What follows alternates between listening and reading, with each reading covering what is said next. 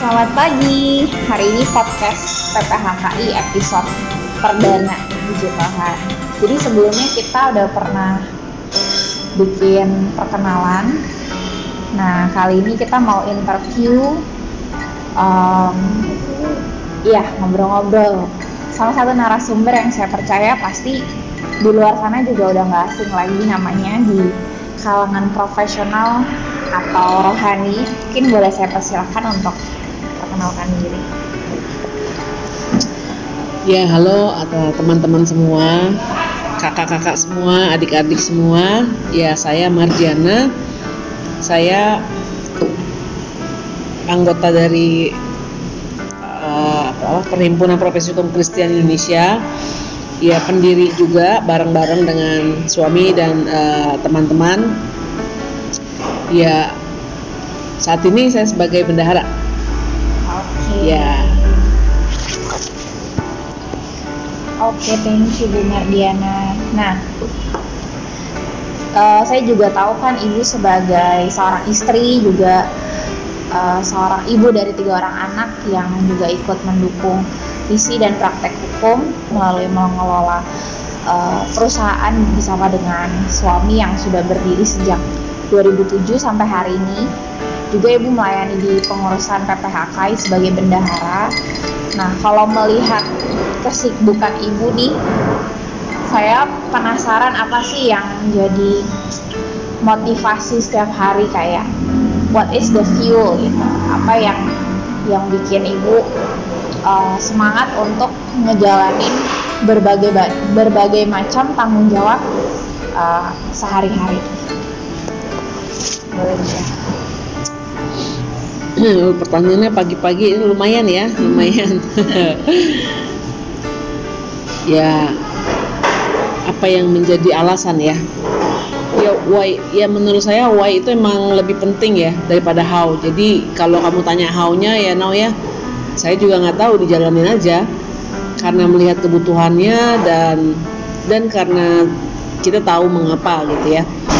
Ya salah satunya sih ya memang saya di dari dari apa dari kuliah ya dari waktu kuliah itu baru bulan pertama masuk itu senior eh, di kampus itu meng- eh, yang di persekutuan Oikumene Fakultas Hukum ya.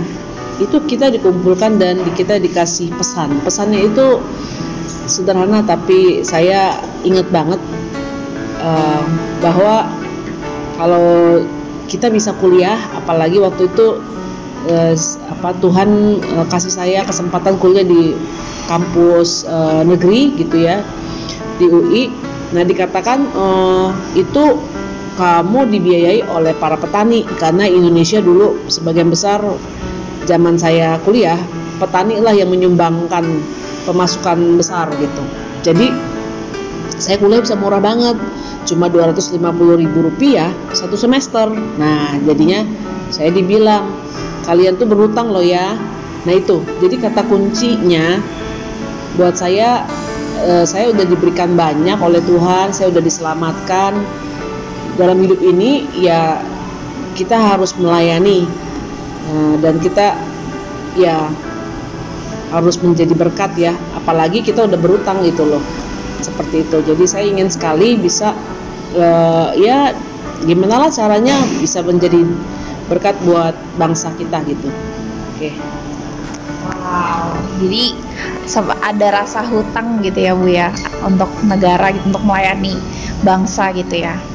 Nah, kalau sehari-hari nih Ibu ada nggak sih siapin seperti waktu-waktu pribadi eh, sama Tuhan gitu saat teduh?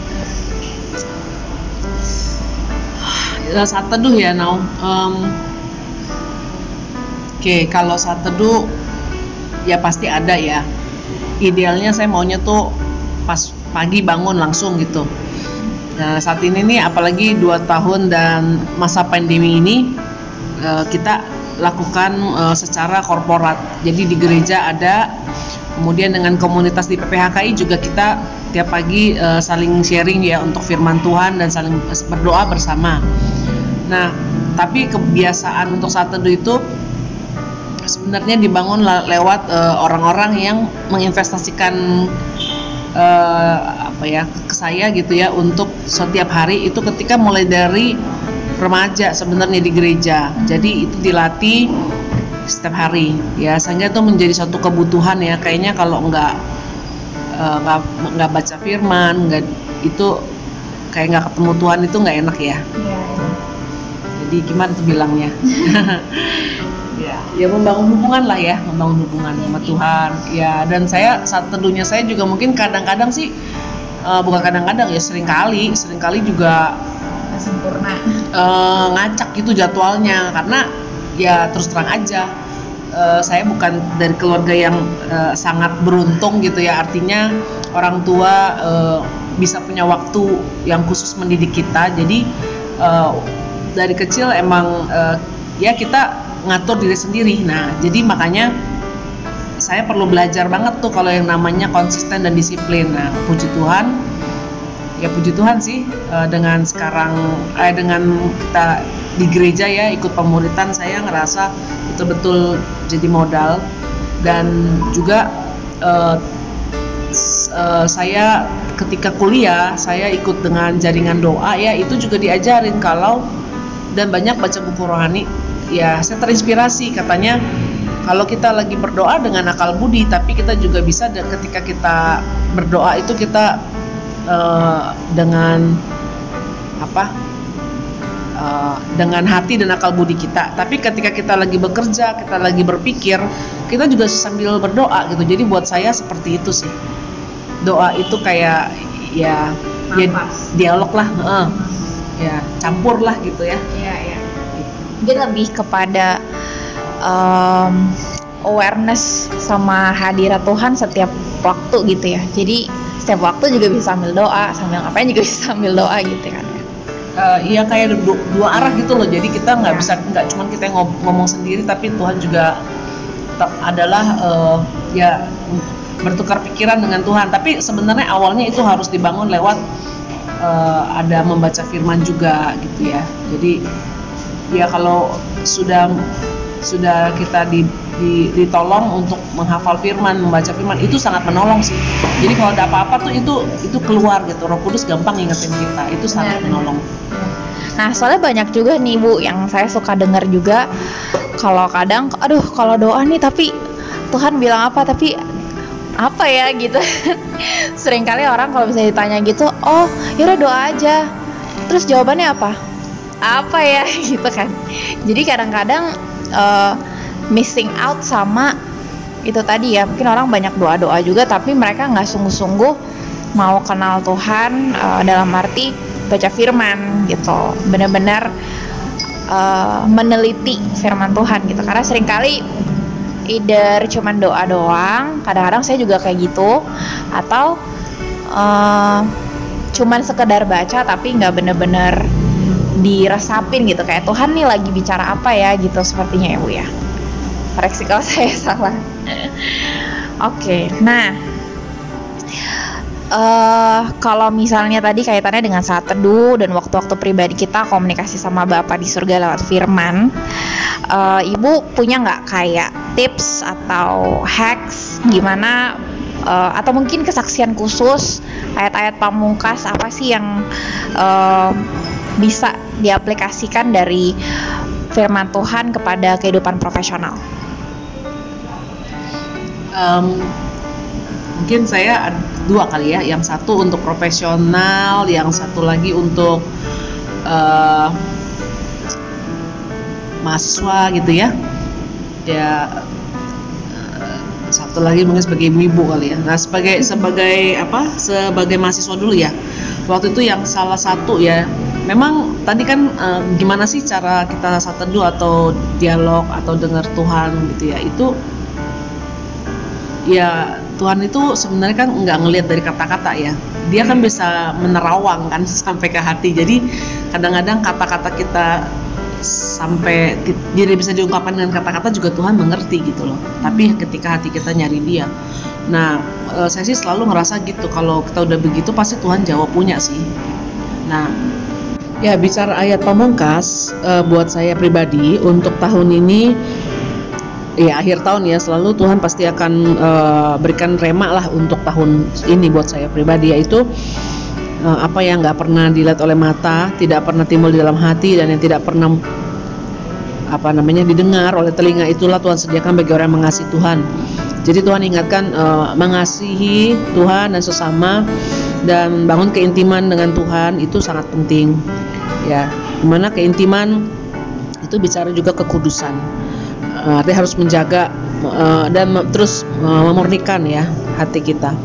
Ya, yang kedua yaitu Mazmur 32 ayat 8. Nah, itu ayat yang waktu lagi kuliah ya. Jadi buat teman-teman yang dengar sekarang kalau lagi kuliah biasanya kalau udah mau lulus itu tuh masa-masa yang mulai ada ya depresi ringan mungkin ya atau sedikit stres itu biasa itu namanya uh, krisis menjelang adolescence ya. Nanti kalau midlife itu yang usianya masuk 40 50 lah. Midlife itu karena kan kita umurnya kan separuhnya kan bukan di 40 kan, iya. separuhnya di 80 kan. Jadi separuh itu 40-an. Nah, uh, ya saat itu uh, saat itu ya krisis ya Tuhan izinkan kita punya beberapa situasi yang padang gurun atau ada di dalam titik zero di mana kita harus mengambil banyak keputusan. Nah dan ya ayatnya Mazmur 328 bahwa uh, uh, Tuhan bilang um, I will instruct you in the way you should go. I will counsel you and watch over you. Jadi uh, benar-benar jaminan bimbingan dan peliharaan Tuhan itu sangat jelas di sana. Sehingga walaupun orang tua maupun teman gitu nggak nggak bisa kita andalkan sepenuhnya, nggak bisa mengerti. Ya memang saat itu memang kita sudah harus keluar dari dari zona uh, apa ya zona full dengan orang tua ya sudah sudah umur 20-an ya itu itu ayat itu menjadi pegangan saya untuk uh, melewati transisi tersebut bahwa Tuhanlah ya yang akan menuntun saya. Oke, yang ketiga itu adalah bahwa apa yang nggak kelihatan itu jauh lebih penting daripada yang kelihatan. Ayatnya saya lupa gitu ya, uh, tapi kira-kira seperti itu. Nah, ayat itu juga uh, mempersiapkan saya untuk uh, masa ketika uh, saya uh, melahirkan dan kemudian apa di usia di mana anak pertama saya sudah sudah 18 tahun ya dan ya nggak nggak perlu pakai logika gitu harus beriman. Dan akhirnya semua lancar dan ada bahkan mujizat kesembuhan dari Tuhan dari ruang operasi itu uh, lebih sempurna daripada operasi ataupun uh, waktu-waktu melahirkan saya sebelumnya. Jadi Tuhan luar biasa sekali. Terima kasih. Oke nah hari ini kita belajar banyak. Uh, terutama juga buat teman-teman yang mungkin hari ini lagi dengerin podcast yang mau lulus atau yang baru mulai kuliah kita dapat banyak bekal dari Bu Mardiana ya tentang pengharapan tentang percaya bahwa yang tidak kelihatan itu lebih penting daripada yang kelihatan. Kemudian juga uh, miliki iman uh, yang mengalahkan dunia. Dan uh, ya terus membangun keintiman dengan Tuhan. Oke, kalau gitu saya tutup dulu hari ini podcast kita. Kita ketemu lagi di episode berikutnya. Saya Naomi dari Sekretariat uh, Staf Sekretariat PPHKI. Tuhan memberkati.